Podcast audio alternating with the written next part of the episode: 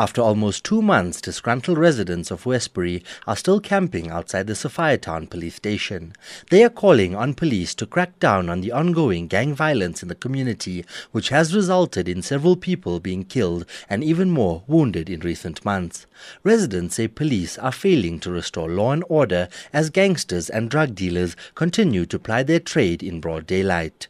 Community activist Laverne Lodge says they have witnessed the increase in violence firsthand since they began camping outside the police station 57 days ago. On day 57, shooting has actually picked up during the December period.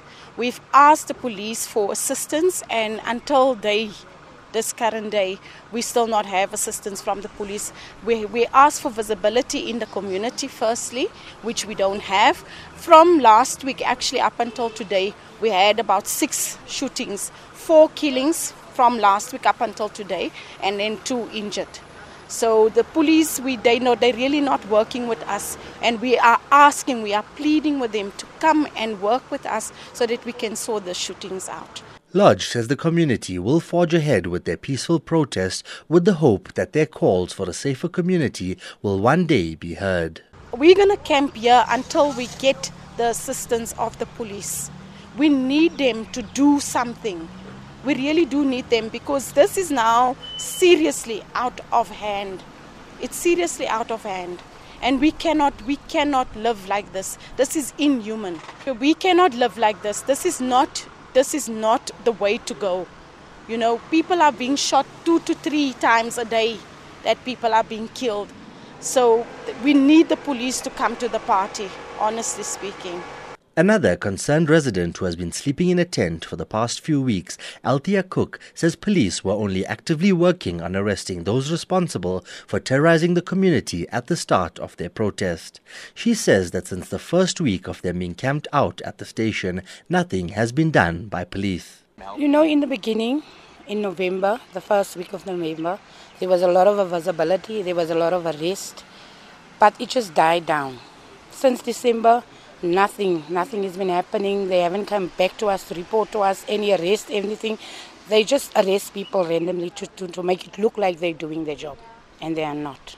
That's the, the, the, the rumor going around, that's the talk going around that a lot of this police station at town. is corrupt.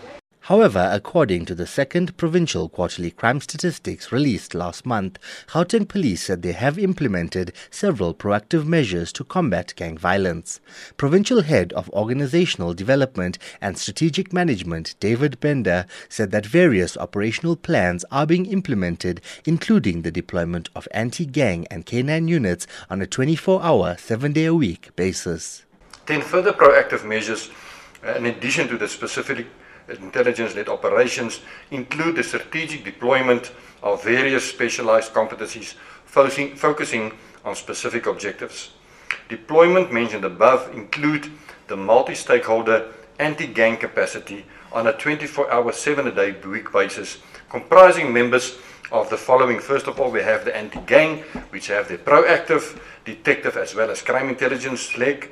There's visible policing members part of this capacity. There's members of the Johannesburg Metropolitan Police Department, member of our K9 units, as well as public order policing.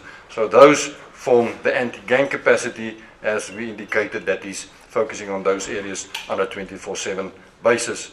Gauteng police have yet to release the crime statistics from Westbury and the surrounding areas for the December period. Sasha Naidu, SABC News, Johannesburg.